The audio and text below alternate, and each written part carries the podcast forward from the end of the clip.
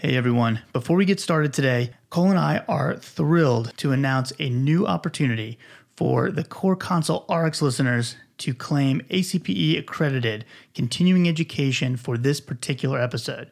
We have partnered with PharmCon Free CE to provide listeners with the opportunity to claim your credit at freece.com, which will be linked in the podcast notes. You'll earn one hour of home study continuing education credits for this particular episode. For those of you who are already Free CE members, this service is included in your membership benefits at no additional cost. Simply follow the provided link, or you can visit the new podcast header on the freece.com's website to take the post test and evaluation for this activity. To unlock the post test for this episode, listeners will enter the password, which will be cholesterol, C H O L E S T E R O L, in all capital letters. If you are not currently a Free CE member, we invite you to explore all of the benefits of their unlimited membership on their website and use this as an opportunity to start banking credits for your favorite podcast episodes today. For a limited time, CorConsult Rx listeners can receive 15% off the purchase of an unlimited membership. All you have to do is enter the discount code CoreConRX at checkout. That's C O R C O N R X at the checkout, you'll get 15% off the membership and have access to all of their great content. I hope you guys like it. Thank you all so much for listening. And now, cue the music.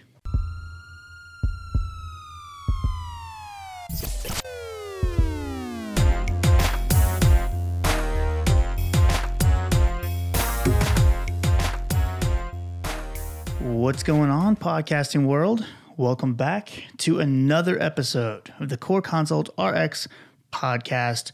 But this isn't just any episode, is it, Cole? It is not. It's a very unique episode because we have actually partnered up with Free CE from freece.com that I'm sure all of you are familiar with.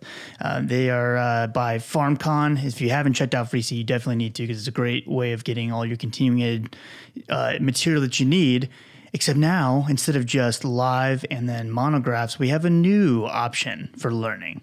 And you're listening to it right now. You are. So if you if, if you haven't dawned on this has not dawned on you yet, you can do what you always do.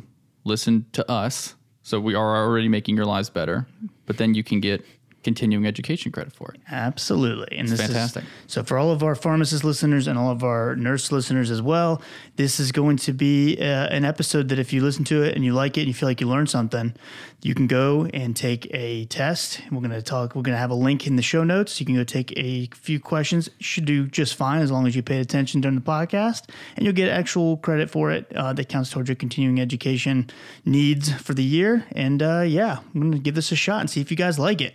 I'm excited. This is I great. too, for sure. And it's a topic that I that I like a lot as well. And uh, yeah, let's get started. Yeah, yeah. I, pr- I prefer this. I prefer to be able to listen to my information and then also be able to get credit for it. Yeah, it's great. I don't know if we can get credit for it, can we? Uh, hard to say. Good question. Yeah, I'll have to double check the rules on that one. Yeah, but uh, yeah, for the rest of you, definitely get credit. Um, so we're going to be talking about dyslipidemia and, and really in particular kind of diving into the, the guidelines that are kind of centered around dealing with patients, um, you know, statin therapy and reduction of cardiovascular risk and all that good stuff. Yeah, and it's been a couple years now since the updated guideline, but there is a, a most updated ACC AHA guideline from 2018, which was the updated version from 2013 that we'll be going over in more depth. Yeah, definitely doing a deep dive. And and we'll we'll mention to the the 2020 ACE guidelines as well, yep. um, just so that we're you know for being thorough sake. But um, we're going to spend more of our time talking about the uh, AHA um, guidelines, like Cole was saying, because so, we like that one. Yeah, that's a good one. But we'll explain why as we go through. So it's not just uh, like we're picking and choosing based on our own opinion. Well, right. I guess we kind of are, but that's what we. Do. You'll you'll see. It, the opinion makes sense. So lipids, and in particular our our LDL, our bad cholesterol, if you will. Um, you know, the big question is who cares? If our LDL is elevated, um, what difference does that make? You know, long term, and really, it's there's multiple things that can kind of affect what we refer to as atherosclerosis, right? So um, things like um, smoking or uh, high um, concentration of visceral fat, um, hypertension, patients that have have you know infections or their blood sugar's not uh, under control. So those can all lead to inflammation. And when you have inflammation and you add on um, dyslipidemia to that, you start getting this atherosclerotic plaque kind of buildup, um, and that's what really puts you the patient at risk for cardiovascular events later on down the road. Um, you know whether it's an MI or a stroke or increasing the risk of peripheral arterial disease, things like that. Um, we want to avoid those types of um, events, and so we, want to make sure that we control the patient's um, lipids accordingly. Right, and the process of that happening is is a little more than just LDL floating around in your bloodstream and sticking to your blood vessel walls. Um, so as far as just a little bit of patho about that, LDL um, is the one we're worried about, right? Lousy density lipoprotein. That's how I was taught to remember it. But it becomes oxidized. It becomes oxidized into what's called ox-LDL um, due to various inflammatory processes. And what happens is monocytes invade the intima, where they become macrophages and engulf that ox-LDL. So these macrophages are going to become filled with lipid particles and they'll become foam cells, which you've probably heard of foam cells from school. They accumulate in that intima, secrete pro inflammatory cytokines, um, causing recruitment of more immune cells. So it just causes this bunch of immune cells. The immune cells are trying to help, but they're really just sticking together and creating this lump. Um, cytokines are released from immune cells, they cause smooth muscle migration from the media to the intima and these activated smooth muscle cells secrete uh, extracellular matrix components that causes the arteries to thicken and harden. So that's the process in which LDL causes these plaque, uh, these fatty streaks and this plaque, and then also causes thickening and hardening of the arteries. So, to avoid this process from happening, uh, the first thing that the guidelines kind of touch on is lifestyle management. So, that's especially, you know, us as pharmacists, especially, I feel like we automatically jump to which medications do I need to get this patient on? And we kind of forget about the whole lifestyle, healthy living, man, you know, lifestyle management type things. So, the guidelines do touch on some some various foods that are important to kind of encourage patients to eat.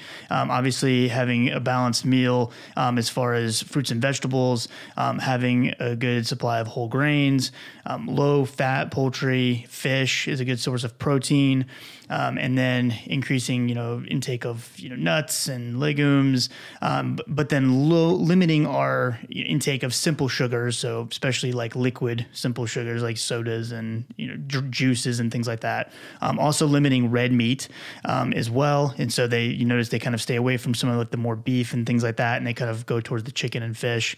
Um, and then they also talk about exercise. So the recommendation being moderate to vigorous aerobic activity um, roughly 40 minutes per workout. I'm doing three to four workouts per week. Um, so it's a little bit different, like the ADA guidelines for diabetes patients, things like that. But all, basically, the, the rule of thumb is we want them exercising. Um, it doesn't have to be you know, starting from zero to the the full recommendation, you know, baby steps are fine, but getting the patient moving, getting them active, super important for their overall health. Right. Any increase from baseline is positive, though that 150 minutes of moderate um, intensity or 75 minutes of vigorous intensity, they consider the minimum physical activity requirements for like a healthy lifestyle. So um, less than half of adults in the U.S. are actually that active truthfully, I'm surprised that the number is even close to half, but it's it's less than half. Um, and just to piggyback on the diet stuff a little bit, if you're looking at a label or you're counseling patients who are interested in looking at labels in depth, replacing saturated fats with mono and poly, poly unsaturated fats can be beneficial. That's recommended. Um, just in general, reducing cholesterol and sodium intake for looking looking for foods that um, are lower in those versus the foods that they regularly eat um, minimizing processed meats, refined carbohydrates, sweetened beverages, that sort of thing. Um, also, as far as risk factors, so with dyslipidemia, um, it's lifestyle, of course. There's also uh, genetic components to it. Um, there's modifiable and non modifiable risk factors. Some modifiable ones we know of sedentary lifestyle, right? Um, obesity, diabetes, you might not consider that fully modifiable, but you can at least get it under control, right? Um, tobacco use, definitely a modifiable risk factor. And then diet, of course. Um, non modifiable age, um, males are at higher risk for dyslipidemia, um, and then family history. So that's where that genetic component comes in. So once those kind of lifestyle management techniques have been addressed, then we got to look at the medications that we can potentially give patients to help them lower that risk of having a cardiovascular event down the road or um, a second event or whatever the case may be for that particular patient. And kind of the gold standard for dyslipidemia is going to be statin therapy. So if you haven't heard of a statin, that surprises us, but we're going to tell you all about them. So, mechanistically, statins are there to inhibit the enzyme HMG CoA reductase, so which is the enzyme that's kind of like the rate limiting step um, involved in cholesterol synthesis. So, when we kind of shut that enzyme off, um, then we are limiting the amount of actual cholesterol synthesis that's taking place. Now, statins are organized based on their ability to lower that LDL, that bad cholesterol. So typically you'll see them referred to as high intensity, moderate intensity, and low intensity. Uh, high intensity is going to be um, roughly a greater 50% or greater uh, reduction in, in, baseline LDL. Uh, moderate intensity is usually 30 to 49%. And then low intensity, we're thinking uh, less than 30%, so somewhere in that range. So those aren't exact measurements, but um, close enough. And statins have an effect on triglycerides, um, also HDL. We want to increase HDL, but the focus is on LDL. And you'll hear um, in this guideline, or at least in, in, in various different places, you'll hear kind of a discussion as to whether strict LDL lowering, I guess I shouldn't say strict, but strictly LDL lowering, um, if that's what's beneficial, or if it's specifically lowering LDL with a statin. So there's some um, who think that I think they call it the statin hypothesis, um, where they they think that lowering LDL with a statin does more than just decreasing LDL with other non-statin lipid lowering therapies. Um, they call it a pleiotropic effect that the the cardiovascular outcomes that we see from statins are because they're statins and they lower lipids. Whereas if we had the similar lipid lowering with a non-statin medication, we might not see that benefit. Um, so I'm gonna leave you on a cliffhanger right there because there's a couple trials we'll go through that um, kind of give you uh, an idea one way or the other. But it's it's still a discussion. Still hasn't really been sussed out, I guess you'd say. So people were like in the process of debating whether they're going to keep listening, and you hit them with that. They have they're to like now. now they have to listen. That's why it's a cliffhanger. Solid technique. I like it. Um, if you're looking at the guidelines, there's a table in there that actually talks about the intensity of the statins um, and just kind of shows like the 50%, 30 to 49, et cetera. Uh, and has different statins listed um, in the different groups. You'll notice that some of them are bold font and some of them are not. Um, it, basically, the reason for that is the ones that are uh, bold are statins that have been um, done or used in clinical trials that have outcome data. So we know that these are going to all lower LDL, you know, raise HDL, lower triglycerides potentially, but so what if the person ends up having a cardiovascular event down the road? So ideally, and this should be the case with all of our you know medications, whether it's blood pressure, diabetes, whatever. But we want to use medications that have actually been proven to reduce the risks of having some sort of an event years down the road. So the ones like atorvastatin, 40 milligrams, 80 milligrams, those are in bold. And actually, 40 milligrams, I'll just say this has a little kind of caveat next to it where um, it's actually only been looked at in one study. And I think it was the IDEAL trial, if I remember correctly. Um, but the IDEAL trial had 40 milligrams as an option if they couldn't tolerate 80 milligrams. So the majority of our data with the atorvastatin comes from the 80 milligram strength. Um, with rosuvastatin, we've seen uh, with outcome data with Jupiter trial, um, and then various other uh, studies with moderate intensity, so like a Torva 10. But then 20 milligrams is not bold because we haven't done outcome data with with that particular strength. Um, the other thing that you may notice if you're looking at this table is that simvastatin 80 milligrams seems to be missing from said table. Hmm, but wait a minute, Mike. I yeah. definitely have filled simvastatin 80 milligrams before. So that's the thing is 80 milligrams has been around for a long time. It's still available in the market, unfortunately. Um, but there was a study done, and it was actually surprisingly done all the way back in 2011. So I'm surprised that even still simvastatin 80 is still kind of floating around 10 years later. I was in high school. You were? Yeah, hmm. That's good. I think I was starting pharmacy school. um, but uh, there was a study called the SEARCH trial. And what they did is they compared simvastatin 80 milligrams to simvastatin 20 milligrams. Uh, what they were basically looking for was um, major vascular events to see if the 80 milligrams obviously lowered those events uh, more than the 20. Uh, there, at the end of the study, no difference um, in outcomes, no difference in death due to vascular causes or non-vascular causes, um, and in fact, numerically, from the, as far as the major vascular events, simvastatin 20 actually uh, was, I mean, just barely more prevalent than um, the simvastatin 80 to the point where it wasn't statistically significant. Right. No difference. Adverse effect wise, though, um, definitely significantly different. So there was um, multiple patients, uh, 53 patients that had myopathies um, in the 80 milligram group, which is only like two in the 20 milligram. Um, and then they actually had patients, uh, seven of which actually reached the status of like having true rhabdomyolysis. Um, none of them in the 20 milligram group. So the FDA has basically recommended that we no longer initiate anybody on 80 milligram simvastatin. Now they do say if a patient's been on Sim, Simva 80 and kind of been established and they're not having any issues, then you could keep them on that. However, I would encourage you to switch them to a more evidence-based statin. But that's just my opinion. We like being evidence based. Yeah. Yeah, as long as we're on that, I'll go through some um, of the differences between the high, moderate, and low intensities. So we only have two high intensity statins, atorvastatin and rosuvastatin. Um, they can also be moderate intensity, like Mike mentioned, at different doses. Um, but the high intensity doses of atorvastatin are 40 and 80, rosuvastatin's 20 and 40.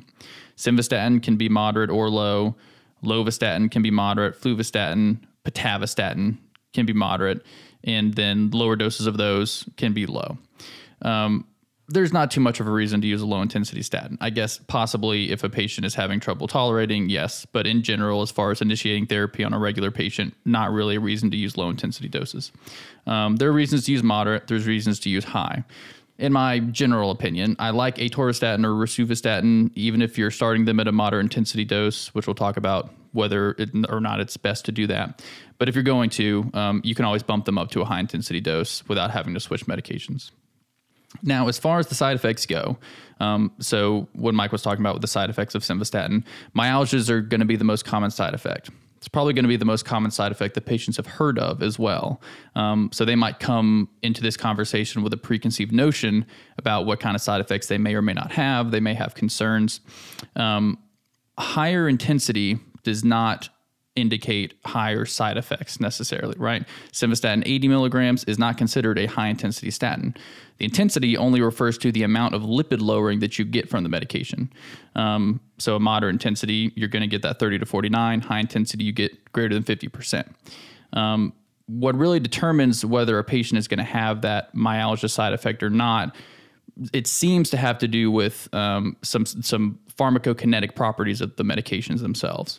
So some of the statins are more what we call lipophilic, um, and some are more hydrophilic. So we think that the more lipophilic statins um, disperse more readily into smooth muscle and into the fat and go places where they don't need to go that will concentrate in those areas and settle and they can cause more myalgia side effects whereas the hydrophilic ones don't um, so if you have a patient who's having that issue it could be reasonable to switch them to a hydrophilic statin and they might do better.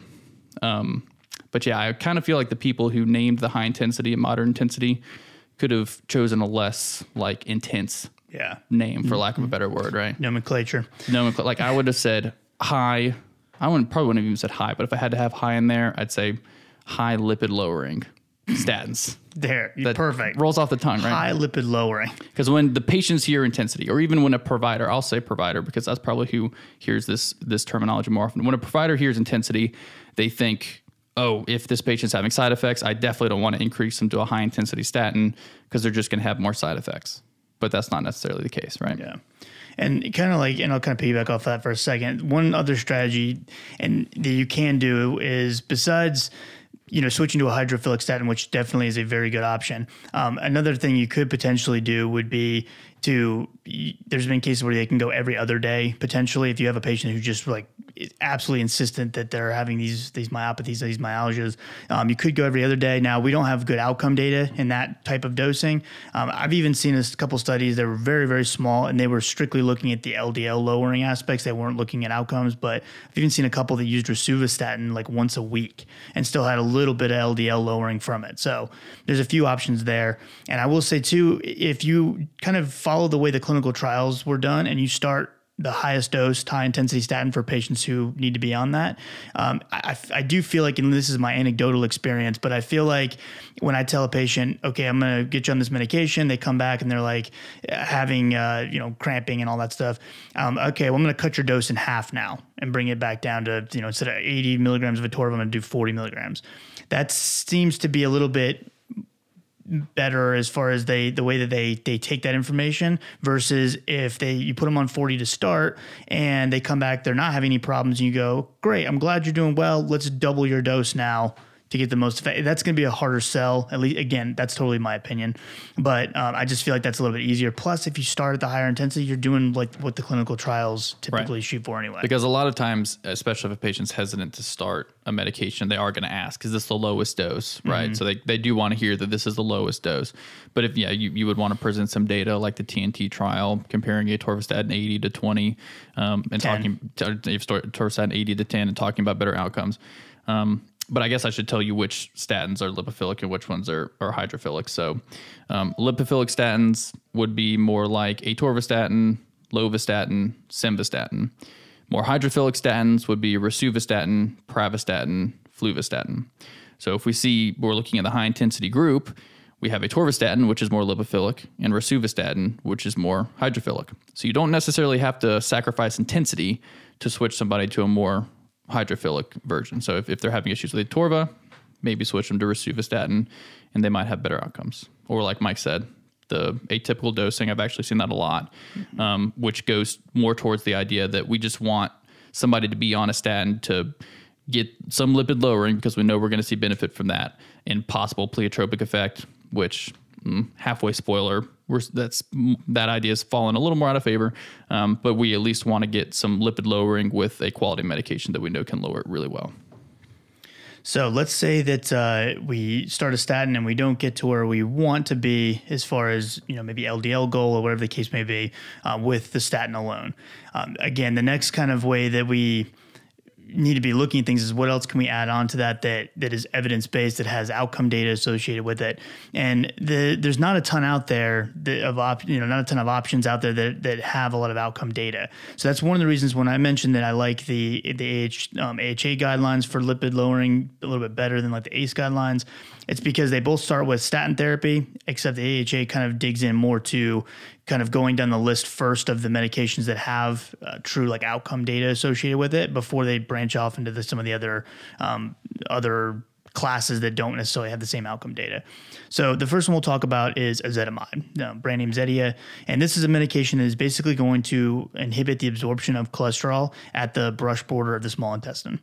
Um, the, this kind of is the medication got its notoriety because of a study called Improve It, um, where they were looking at simvastatin 40 compared to simvastatin 40 plus ezetimibe, um, and the primary outcome was just a composite of of uh, more CV mortality or um, CV events or non-fatal stroke.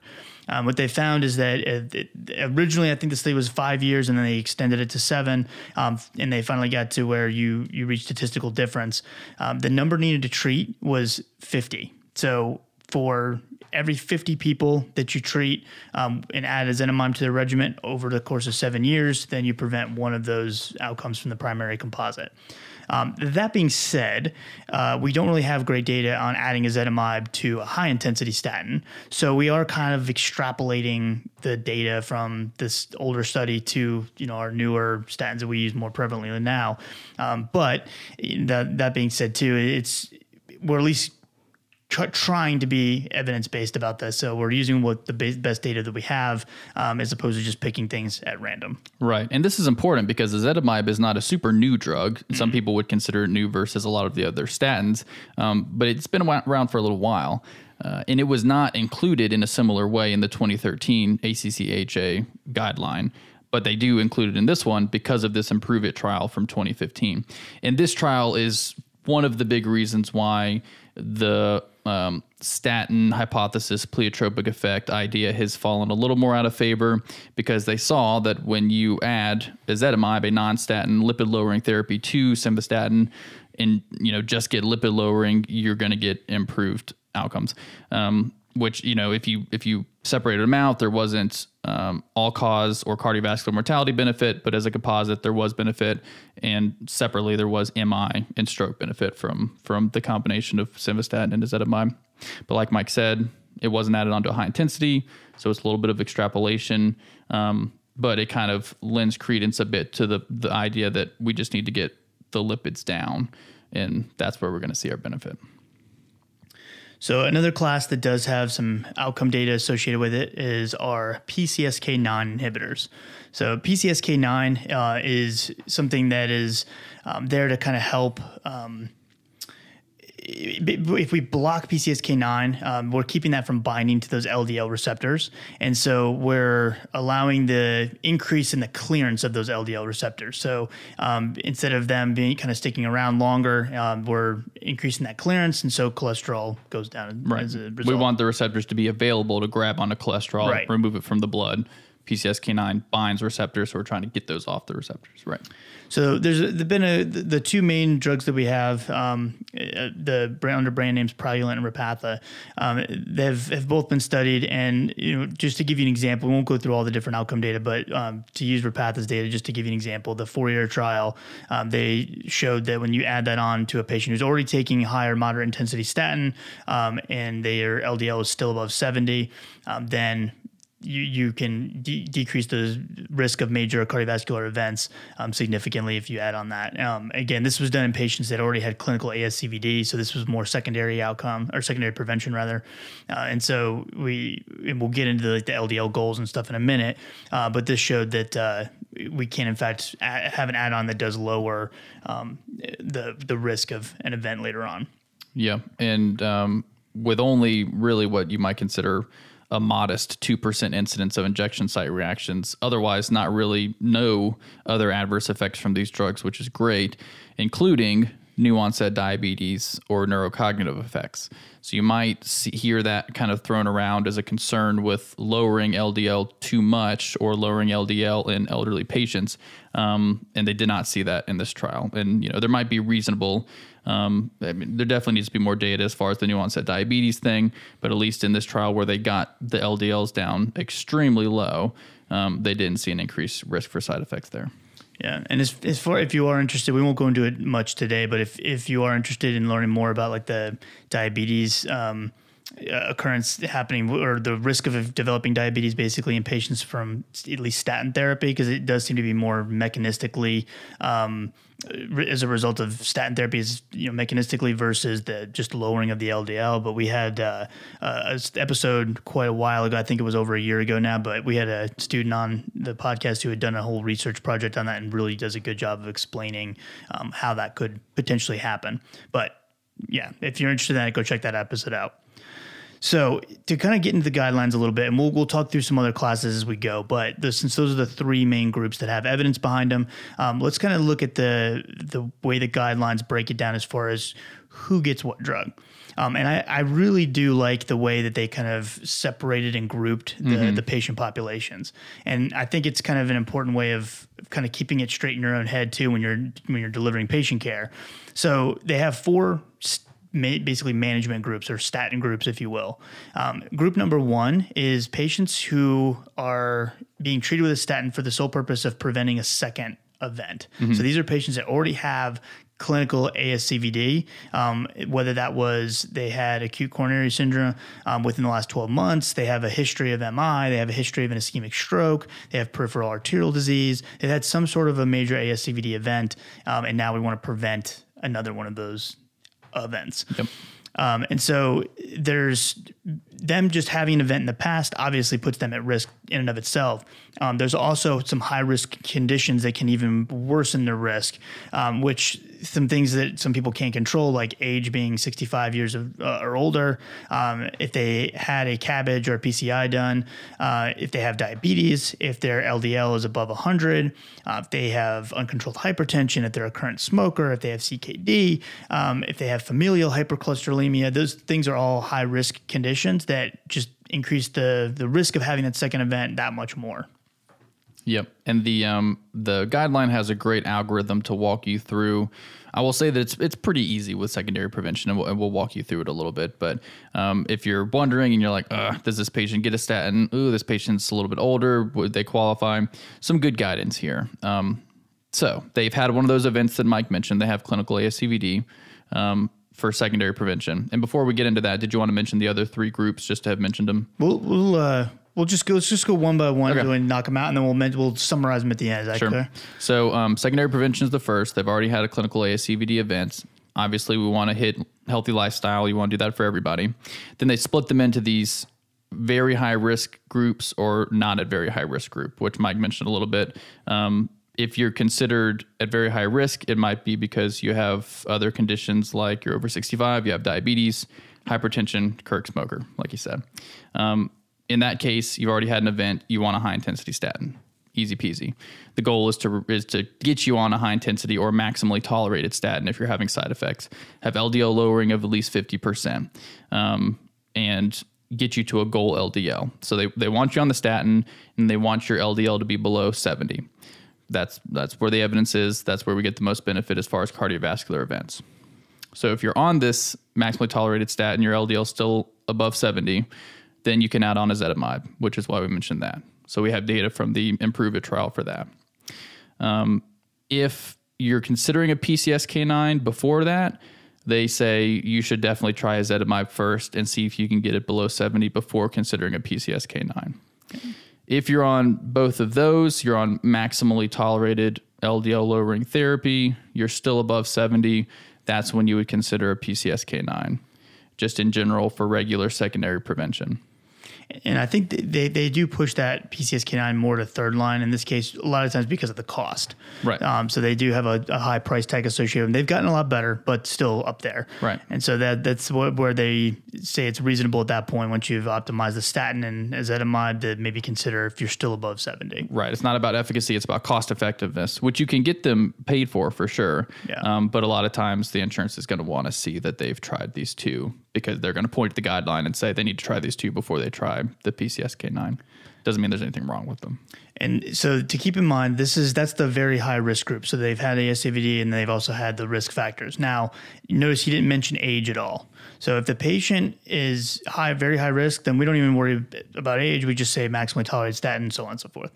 Now, if they are have a history of ASCVD, but they're no longer at risk, they don't, or at least have any of those risk factors, then we look at age. So 75 years of age and, and younger, we're going to go ahead and do the same exact thing that we did with the very high risk group. We're getting high intensity statin, uh, maximally tolerated at least, and then going from there as far as ezetimibe and, and all the extra stuff. If they are over 75 years, the guidelines, because of the lack of evidence there and the lack of data, um, at that point they say it's it's reasonable to initiate a moderate or a high intensity statin, um, and then just to use um, uh, caution, you know, just kind of monitor for outcomes. And then also, if the patient has been on a high intensity statin already, they turn 76. And so, you know, you can continue that high intensity statin as long as you're monitoring for adverse effects and things like that. So that's where age comes into play. Um, but if they have all those risk factors, then they're going uh, straight to high intensity. Right. And I should mention that the very high risk group, um, you can be considered very high risk without those um, risk factors if you've had multiple ASCVD events. So if you've had more than one, you're considered at, at very high risk. Yeah, that's a good point. Yeah. Um, and just uh, Cole already mentioned like the TNT trial because some of the the these these recommendations came directly from those types of studies. TNT was like Atorva 80 versus 10 in secondary prevention.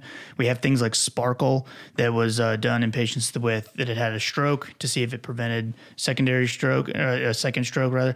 And uh, we see that like in a, as long as it was a ischemic stroke or a TIA, that um, it does in fact lower the risk of having another stroke later on. Hemorrhagic stroke's a little different. That's where we don't see the benefit and potential harm there. So that that doesn't apply. But if it's ischemic, for sure they need to be on uh, a statin, uh, high intensity statin. So and there's several other studies as well, but those are just a few to give you an example. Right. And um, as far as the age thing, so most of the statin benefit you're going to see with secondary prevention and primary prevention, the data has come in patients 45 to 70 or 40 to 75 years old.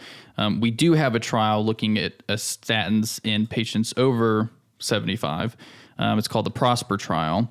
It looked at pravastatin 40 milligrams versus placebo in primary and secondary prevention. And these patients were 70 to 82. So we have some data all the way up to 82 years old. Uh, this trial went for three years, and they did see a significant reduction in their composite of coronary death, non fatal MI, fatal or non fatal stroke. Um, so the big concern with those elderly patients is the effect of um, LDL on cognitive function. They did do um, mini mental state exams before and after. They didn't see any effect on cognitive function in that trial. Um, so, at least based on that, you can feel comfortable using a moderate intensity statin, specifically pravastatin, in patients in that age group. So, again, going going back to the original question, how who gets a statin and how are we treating these patients? So, the first thing you should ask yourself when you're assessing a patient: Do they fall into that that group one? Have they had an, uh, some sort of an ASCVD event? If not, move on to group two, which is severe hypercholesterolemia. So the guidelines define that as an LDL of 190 or higher. So if that's for the- anybody. for anybody, yeah, and that's uh, basically patients 20 to 75 years old. Um, if that's the case, then we really want them to have a maximally tolerated statin, and if uh, you know the patient really needs to have at least a 50% reduction if their LDL is 190 or higher, and so high intensity is what we would like to do. Um, if they can't tolerate that, then we whatever they can tolerate would be great. Um, now the goal for the L, actual LDL is a little different. And so if they've had ASCVD and it's primary or secondary prevention, we want less than 70, like Cole was saying. If it's uh, if they're in group two and it's just a matter of they haven't had an event, but they have a really high LDL, we want a, a, a goal LDL of 100. So that's where that gets a little bit different.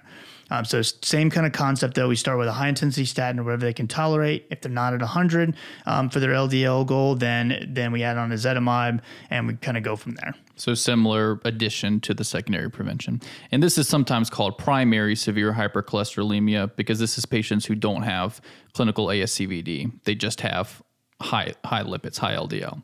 Um, also, we'll talk about the ACV, ASCVD risk score in a second. You don't have to calculate that for these patients. If their LDL is over 190, boom, they're automatically going to fall into this category.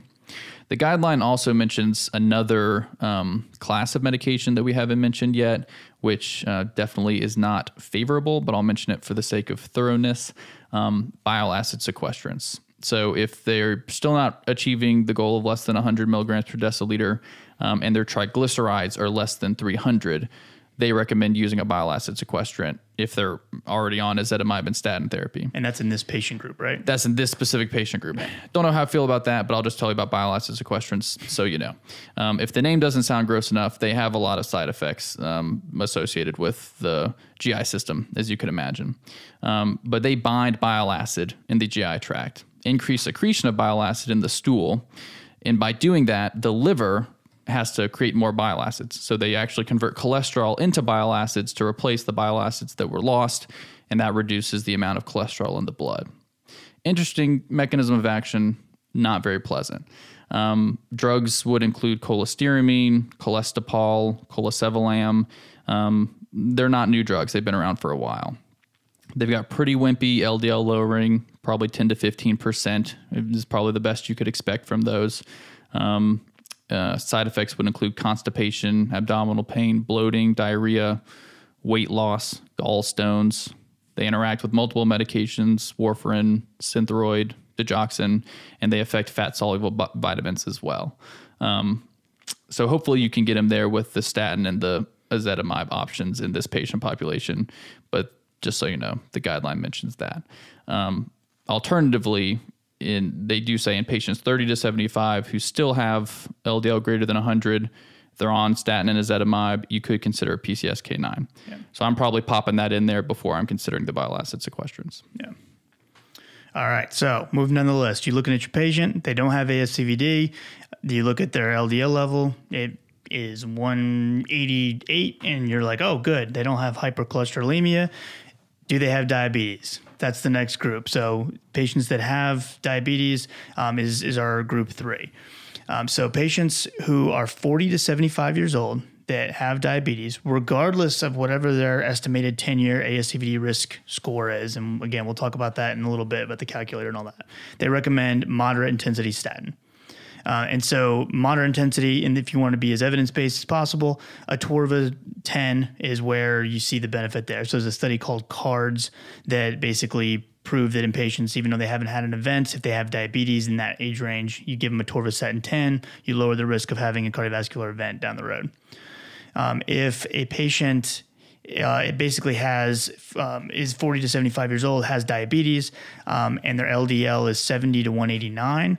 Um, then you can kind of assess their um, 10 year risk of um, they're having a, one of those events um, using the the ASCVD risk calculator and um, kind of assessing of whether or not they need to be given high intensity statin um, versus a lower intensity statin and kind of where you need to go with therapy. But regardless, 40 to 75, if they have diabetes, we're at least giving them moderate intensity um, and then possibly considering higher intensity statin as well. Yeah, and just to give you a little information about the ASCVD risk calculator, if you haven't seen it before, great tool. It's put out by the ACC, American College of Cardiology. So it estimates a patient's risk of having a their first ASCVD event over the next 10 years. Um, it's only useful in primary prevention. If a patient has had an ASCVD event, it's not accurate to tell you when they're going to have another one. Um, it's only for patients 20 to 79 years old, so there is an age limit. It considers risk factors such as gender, race, blood pressure, uh, cholesterol, uh, whether they have diabetes or not, if they smoke, and also if they're on treatment uh, for certain conditions like hypertension or if they're already on a statin or aspirin. So this can be a positive thing because you can plug it in and maybe their ASCVD risk is high, so it guides therapy. But you can also use it as a motivational interviewing tool to say, hey, look, I took the um, smoking variable out of here and your risk increased this or decreased this much or we added on the statin therapy and your risk decreased this much or you know you started smoking again and your risk increases this much um, and it's just one way to one tool that you can use to to motivate them to start you know initiate a statin or you know encourage lifestyle therapy or, or whatnot. So again, if uh, if a patient has diabetes, and uh, especially if their their risk calculator so if you do decide to calculate their risk score and it seems to be higher than you would like, um, and then there's a, another kind of set of risk enhancers that they have um, specifically for patients with diabetes. Um, and this is where you get into the realm of okay, what about patients that are younger than the 40 years old? Like so they have diabetes um, you know maybe their risk calculator is high maybe it's not. Um, we know 40 to 75 we're giving a moderate intensity. Um, if they are at higher risk we might be moving and doing a higher intensity statin as well. Um, and then if the patient has um, multiple ASCVD risk factors um, then we also again would kind of go to a high intensity statin. But what about patients that are younger than that 40 years old, so 20 to 39? Um, and they they kind of recommend looking at very specific diabetes risk enhancer um, or diabetes specific risk enhancers rather. Um, so some of the ones that they list is uh, patients having type 2 diabetes for 10 years or more, um, patients having type 1 diabetes for 20 years or more, a patient that has albuminuria uh, greater than or equal to 30 micrograms, um, an EGFR of less than 60, um, a history of retinopathy or neuropathy, or an ABI less than 0.9. Um, so any of those type of diabetes specific risk enhancers, then we are definitely going to consider statin therapy in the patients that are age 20 to 39, as well as the the older patients um, in there. And then patients who are older than 75, then we're just kind of again assessing the whole patient to see if it's going to be worth the risk potentially. And then it's definitely reasonable to at least continue statin therapy if they've been on it. Right. Maybe at moderate intensity if, yeah. if they were already on that. Yeah. All right. So statin groups. We got ascvd we have our um, hypercholesterolemia and we have our diabetes yep if none of those three apply to your patient, we move on to group four, which is true like primary prevention management. Yeah, which is the hardest thing to get good outcome data in mm. is primary prevention. But we have some data.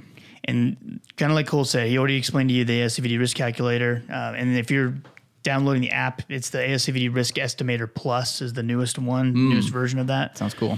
Um, and that's where basically they just added in like the statin and aspirin therapy and things like that. Um, but the uh, that's where the tool really comes into play is that yeah. is in this group right here because it's going to completely dictate where we go with with statin therapy or if we're going to use statin therapy. And and whether or not you use is definitely a little more convoluted as far as clinical decision making.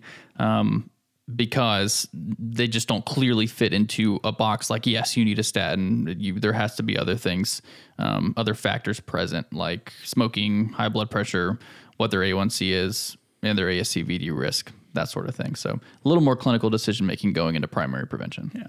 And again, you have to assess whether or not they fall into one of those three groups first. So Yeah. you always assess that. So if you have a patient who's 20 years old and their LDL is over 200, then they're automatically going into that second group. So you're not even you're not even looking at the table that they use for group four, the primary prevention. You're just automatically going to that. So make sure they don't fall into one of those three groups first. That's kind of the hierarchy. If not, then we go here to the fourth group, primary prevention.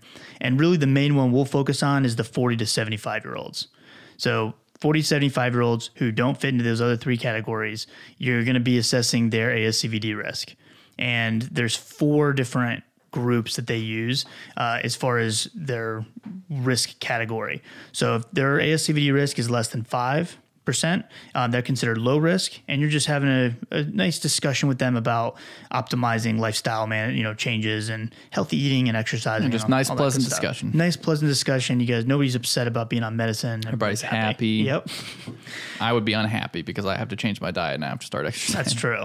No more pizza rolls. Yeah. So um, the next group is five to less than seven. So five percent up to less than just under seven point five percent is considered borderline risk. Um, and that's again where they don't have as good of evidence in that particular patient risk category, but they do say that you want to assess any kind of risk enhancers. Um, you want to have a discussion with the patient, and you could. It's reasonable to at least consider moderate intensity statin at this point. We just don't have great data to kind of back that up. Um, it's it's something that's a discussion to have with the patient. Yeah, and that, that yeah, that's a situation where if I had a patient who was hesitant or who was giving me pushback, I wouldn't feel strongly like you need to be on a statin kind of thing. Yeah, So 7.5% up to just under 20% is going to be intermediate risk. Um, and that's where you're going to have a risk discussion because you do want to always explain the why behind things like adding new medications to the regimen. But obviously, the risk is going to be much more of a factor here. And then we want to, at least if we can, initiate a moderate intensity statin um, because we want to get an LDL lowering of 30% up to you know 49% or so. So, right at the moderate intensity category if they are greater than or, or 20% or greater, then they're considered high risk. Boom, high intensity statin. You want to at least lower the LDL by 50% or more and go from there. yeah. You said boom, you just threw the bottle at them. You got to have the statin. Like take this Atorva 80. no You're questions Love asked. it. So back to that 7.5 to 20% intermediate risk category. So the risk enhancers that they consider in this situation um, would be like a family history of premature ASCVD. Um, if their cholesterol is persistently elevated, so they say above 160. Um, so you would presume that that was above 160, but less than 190, because if they're above 190, they fall into that hypercholesterolemia group. Um, CKD, metabolic syndrome, um, uh, conditions like if they have a history of preeclampsia or premature menopause that puts them at higher risk. Um, certain inflammatory diseases, which we've done a couple of podcasts on recently about these, but um, rheumatoid arthritis, psoriasis, HIV, um, South Asian ancestry, uh, if we're looking at ethnicity, and then also lipid biomarkers. Um, so if they have persistently elevated triglycerides, so if their triglycerides are consistently over 175, that would be a risk enhancer, um, and that would kind of you'd include that in your um, risk assessment and your conversation with the patient as to whether you're going to initiate a statin or not. And like like I said before, if you're initiating a moderate intensity, I tend to like atorvastatin and rosuvastatin because you can bump them up to high intensity if needed um, later on down the road, as opposed to switching them to a different medication. And they're both generic now and relatively affordable. All right. So the other thing that the guidelines do mention as well, um, what if you have a patient who maybe is in that intermediate risk, but they seem to be very reluctant to initiate statin therapy?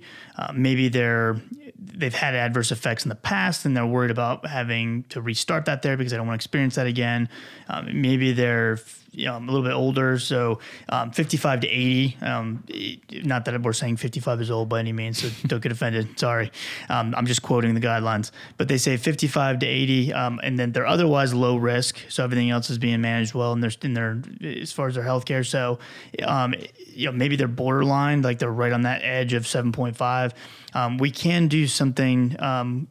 Called the uh, patient's CAC score, which um, is coronary artery calcium, and it's something that's a little bit harder to actually you know that's a procedure they have to do to actually get the the measurement, but it's something.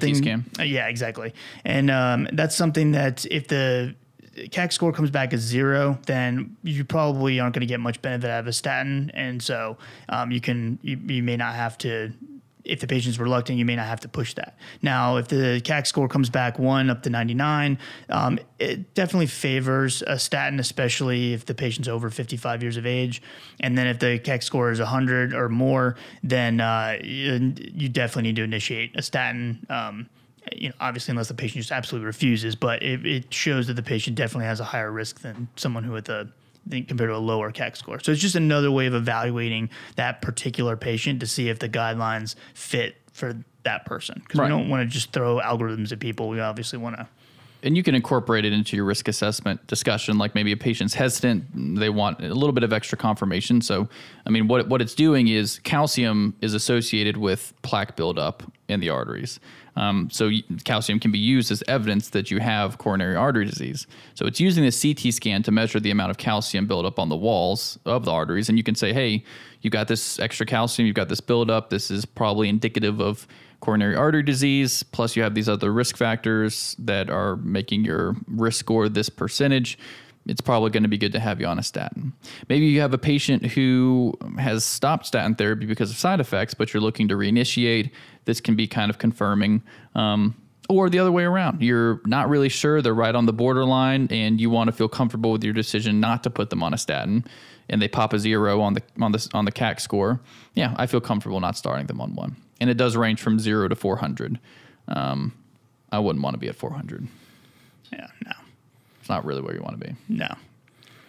So just to kind of uh, to touch on a couple other things at the end, you know, towards the end here. The, so those four statin groups are what we need to be kind of putting our patients in in those one of those four groups if possible. Um, pretty much any patient is going to be able to fit in into one of those groups. Uh, and again, I know I mentioned 40 to, to 75 year olds. If they're younger than that, um, then usually we're kind of pushing lifestyle um, risk assessment and lifestyle management, but um, we're we're assessing ASCVD risk and things. So there may be cases where we put a younger patient on a statin, but um, it's usually going to be if they have uh, LDL at least above 160, and, you know, they still fall in this category, then we're going to go from there. Um, or if it's a really young person, like, you know, a small child up to 19 years of age, if they have um, a diagnosis of familial hypercholesterolemia, that's different. Then we're going to put them on a statin early. But for just straight primary prevention, 40 to 75 is where um, the sweet spot is as far as all that data with the ASCVD risk calculator comes into play. Yep.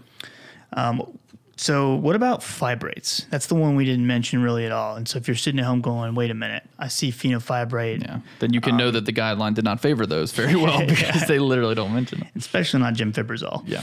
Um, so, one of the issues is if, and just to give you one example, but um, when you think of like the Accord lipid trial, where the patients were on statins and they added a fibrate um, to that that statin therapy, they didn't see an additional benefit as far as risk reduction um, for events. So, in, in that case, as far far as like primary prevention or patients with diabetes, um, we don't really see much benefit there when we're dealing with just um, cardiovascular outcomes. Now, if the triglycerides are above 500 and their ASCVD risk is in that intermediate risk or higher, um, once they're on a statin therapy, you could consider a, um, a fibrate at that point is where the guidelines do kind of mention it.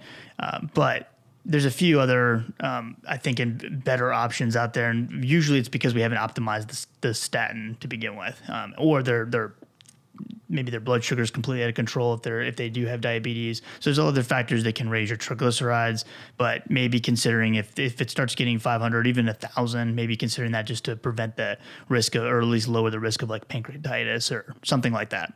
Yeah. Um, but speaking of triglycerides, there is some new evidence with a, I shouldn't even say new at this point, but maybe new to you. Um, it, it's actually from, was published in 2019, um, but it does address some of these issues with patients that have statin, they're on statin therapy, but their triglycerides are maybe still elevated.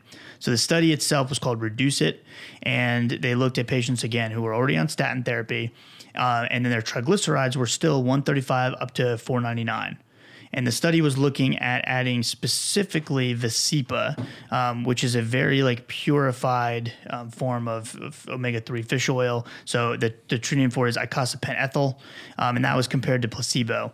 Um, the the primary composite outcome was just various cardiovascular events, so CV death, non-fatal MI, non-fatal stroke, uh, coronary re- revascularization, or unstable angina.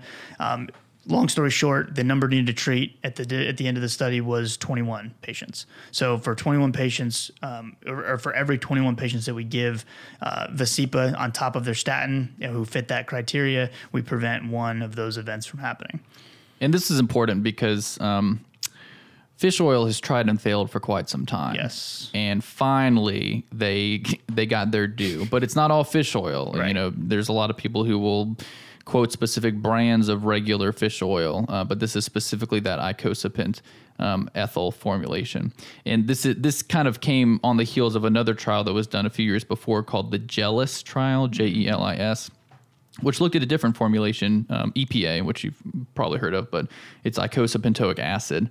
Um, and it had somewhat promising results. There was a reduction in cardiovascular events with 1.8 grams of that per day, um, but it was kind of a wimpy trial, open label design, no placebo control. Um, but it, it, kind of pointed to the fact that maybe there is some good data we could find with a fish oil formulation, and it seems like Vascepa is it. So it's only brand name right now. Um, but yeah, definitely, definitely an option to be able to add on a statin in those specific patients. All right, so just because just to be thorough, um, we'll mention briefly the uh, the 2020 uh, ACE guidelines. So um, these are the other you know major set of of dyslipidemia guidelines, if you will, um, and there's fairly similar in some areas, but um, a little bit different in others. So as far as their their risk categories and treatment goals.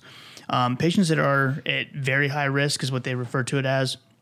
That's kind of the same patients like we had talked about with the other guidelines, where they have established ASCVD um, event, or you know they've had some kind of ACS, um, something like that, carotid or per, uh, peripheral vascular disease, um, or even a, a 10 year risk um, of the with the calculator of greater than 20. So they kind of combined some of those groups together. But if a patient meets the criteria for um, very high risk, then they want those patients' LDL goal of less than 70.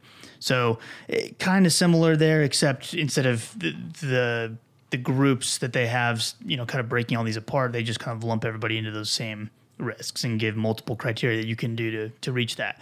They also have an extreme risk group. Extreme. Extreme risk. And that's literally the word they use, which is kind of funny. They, re- they said low, moderate, high, very high. And then they had to sit around in a circle for a while and think, what should we put after very high? Extreme. extreme. It's super extreme. So that's where patients have progressive ASCVD, including unstable angina, um, established um, clinical ASCVD, plus they have diabetes or at least stage three CKD, um, and, or if they have heterozygous familial hypercholesterolemia as well, um, or a history of premature ASCVD. So if they had their first event um, less than 55 years of age for males or less than 65 years of age for females, then they're at that extreme risk for having another event, and their LDL goal would be less than 55. So that comes directly from some of the PCSK9 data that we saw where we lowered the LDL pretty significantly. Um, and so th- they do have a lower LDL goal for that particular group. So that's where it's a little bit different. Yeah. Um, the thing that I don't like as much about that the these guidelines is, and again, this is just my opinion. So if you like them, that that's cool. Just that's my opinion. Is you know they start off the same way where we're giving um, lifestyle management plus um, a certain intensity of a statin. So everybody's getting statin therapy first line who can tolerate it. The problem is though, if they're not at that LDL goal for their second line therapy, they don't really give any guidance. So, for example, their extreme risk, um, the high intensity statin plus lifestyle need second option if they're still not, you know, less than 55. Then they just say you can add either a PCSK9, you can add ezetimibe, you can add a bile acid sequestrant, you can add uh, bempedoic acid. Huh? Spoiler mm. alert, we haven't talked about that one yet. Um, and then, you know, they kind of just list multiple agents. So, they don't specifically kind of list in order, so they didn't really get into the cost of the PCSK9s. They kind of just say whatever you want. So you know, depending on your thought process, there it may that may be better or not. It just kind of depends on your preference. And but as far as the goal, it's not an unreasonable thing to consider. Yeah, you no. know, if we're if we're not seeing increased side effects, could we have you know better outcomes with lower LDLs? It's reasonable. Need more data to suss the difference between less than 55 and less than 70, right? So how much additional benefit are you going to get from that? With having to add on maybe another two agents to get you there, and one of them being maybe a bile acid sequestrant, um, what what difference are you going to get from that? Those 15 extra points of LDL, we don't know, we don't know. but it's interesting. definitely. So, uh, just to give you a brief overview of the new drug we mentioned, the bempedoic acid. Um, Nexletol is the brand name. Um, this is a completely new class of, of medication. So, it's basically an inhibitor of an enzyme called adenosine triphosphate citrate lyase, and it's going to um, work to, to help um, inhibit that enzyme that's further upstream in that cholesterol synthesis process. Um, and so its indication is for treatment of adults with either heterozygous familial hypercholesterolemia um, or established ASCVD who are on maximally tolerated statin therapy and require additional LDL lowering. Um, significant adverse effects to kind of be aware of. It can increase your uric acid levels, so be aware of that for patients who have like history of gout. Um, it can also increase the risk of tendon rupture, kind of like our fluoroquinolone antibiotics. Sounds familiar. Kind of interesting. Um, and then there is some drug-drug interactions, and since we're talking about statins, we'll kind of uh, mention these two interactions because there's there's others out there, but we want to avoid concomitant use of bempedoic acid with doses of simvastatin greater than 20 milligrams or pravastatin in doses greater than 40 milligrams. So if you're on Prava 80, you don't want to give bempedoic acid with that. You want to either switch to another statin or um, lower the dose of the Prava. So those two do interact with it, and it's actually not like a CYP uh, interaction. It's it's actually um, that uh, organic anion transport polypeptide one B one. Um, that If one. you're really interested in that, it's basically a transporter system that can pull the medication into your uh, central circulation from your intestines and you know allow you to absorb the drug in the first place. So. The problem is, as of now, the recording of this podcast, we don't have any good outcome data. So there's a style, uh, not style. There's a trial happening right now called the Clear Outcomes Trial, where they're looking at the cardiovascular outcome data um, with bempedoic acid added onto a statin, and it's expected to be finished August of 2022. So let's kind of stay tuned for that because Not really soon, is it? Eh, it's not too far off. So year and some year and a few change, Year and some couple, change. some couple months change. Yeah. But um, once that happens, then we'll kind of have a better idea of where we need to include this this medication. But as of now, it's kind of up in the air. Definitely something that we know lowers LDL, so could be something to consider Yeah, if and the other ones aren't. Literally the newest kid on the block. So Yeah. you guys are the most updated on lipids you could possibly be. Unless you're listening to this after our new drugs come out, then hmm, Yeah. hopefully we made a new podcast by then. Okay. Depending on when you're listening to this, you're the most updated on lipids you could possibly be. Absolutely. So yes, that's kind of like a, a very broad overview of the guidelines. I highly encourage you to go check out both sets of guidelines, read them in their entirety, or at least skim them in their entirety. I would say. Yeah, I mean it's long, but I think we really hit the the most important points. okay, cool. Thinks we did a good job. I don't even think you need to read it now. I, I think you should read it, but no, it's it's important to kind of have that that sort of thought process down as far as working through those different statin groups, or at least considering the different risk factors to assess where you want to push them, you know, their LDL. So um, definitely kind of be familiar with that, and we'll have some practice questions when you uh, take the exam to hopefully get credit for this. Good luck on those, by the way. Um, but Cole, did we miss anything? Is there anything else we need to make sure we cover? Is that good for a quick summary? Yeah, I think we hit it all. I think we did more in the summary. I think that was good. All right, I like Cole's comment. Cole's very positive about this Yeah, podcast. positive today. Okay, I'm trying not to oversell it because you know, whatever. But anything else for this at all? That's all I got, man. All right. Well, thank you guys so much for listening. Um, I hope you like this style of continuing education. Uh, we were really excited about partnering up with um, freeCE, and it's something that uh, I know for me personally, I have a hard time paying attention to like a lecture style. Um, which you know, if you if you do enjoy those, they have a whole ton of content on you know whether it's monograph style or live um, lectures that you can listen to or, or pre-recorded lectures you can listen to, and they're they're fantastic. But if you're like me and you have the attention span of like a six year old, then it's definitely something that uh, maybe this is a little bit more your speed. So we're we're hoping you enjoy it. Um, if you have any feedback for us, for sure, like let us know. Um, you know what we we can do better, how we can improve it. Um, if you do want to actually obtain credit for this, you need to follow the link that's in the show notes that will take you back to freece.com uh, where you take the exam and uh, you'll get credit upon passing said exam. Um, if you're not a member of FreeCE, which if you're not, you should probably consider being a member because it's pretty awesome. Cole and I both have been members for quite a while. That's how we get all of our CE credit, and they didn't know that either before we they approached us. So we're not just selling them because we happen to be customers, but they have good content, and uh, it's something that you know definitely uh, it, the membership lasts for a whole year if you buy the unlimited, um, and for right now, for just you guys or anybody else who you give this code to, if you use the code CORCONRX, so that's C O R C O N R X. You get 15% off the membership fee.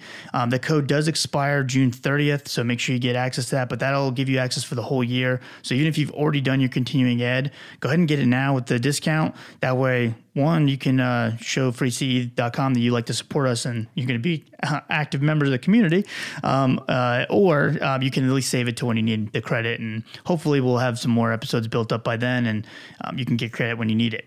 Um, but make sure you follow the link in the uh, show notes to actually take the exam because that's important. If you don't take the exam, you're not going to get credit for this um, because we don't have magical powers like that. You have to show that you that you learned something. Um, but yes, thank you guys so much. Make sure you check out freece.com. And uh, thank you guys. Thank you to freece.com for partnering with us. We're super excited to do this with them. It's an innovative idea, and we are always very, very ecstatic to work with innovative uh, people and companies. So, thank you guys so much as well. Um, thank you guys who have listened to us throughout the you know the years and the beginnings since we were um, just you know, a couple episodes in and had no clue what we were doing. Now we have a bunch of episodes and we don't still working out the kinks of what we're doing. But um, thank you guys so much for the support. It really means a lot to us. And um, you know, if you have any feedback or anything like that, we'd love to hear it. Our emails are also in the show notes. You can reach out to us on any of the social media platforms. And uh, yeah, we'll keep going with the uh, the content and hopefully you guys continue to, to follow and, and like and we'll uh, we'll see what happens in the future. But keep in touch. Thank you guys so much. Have a good night.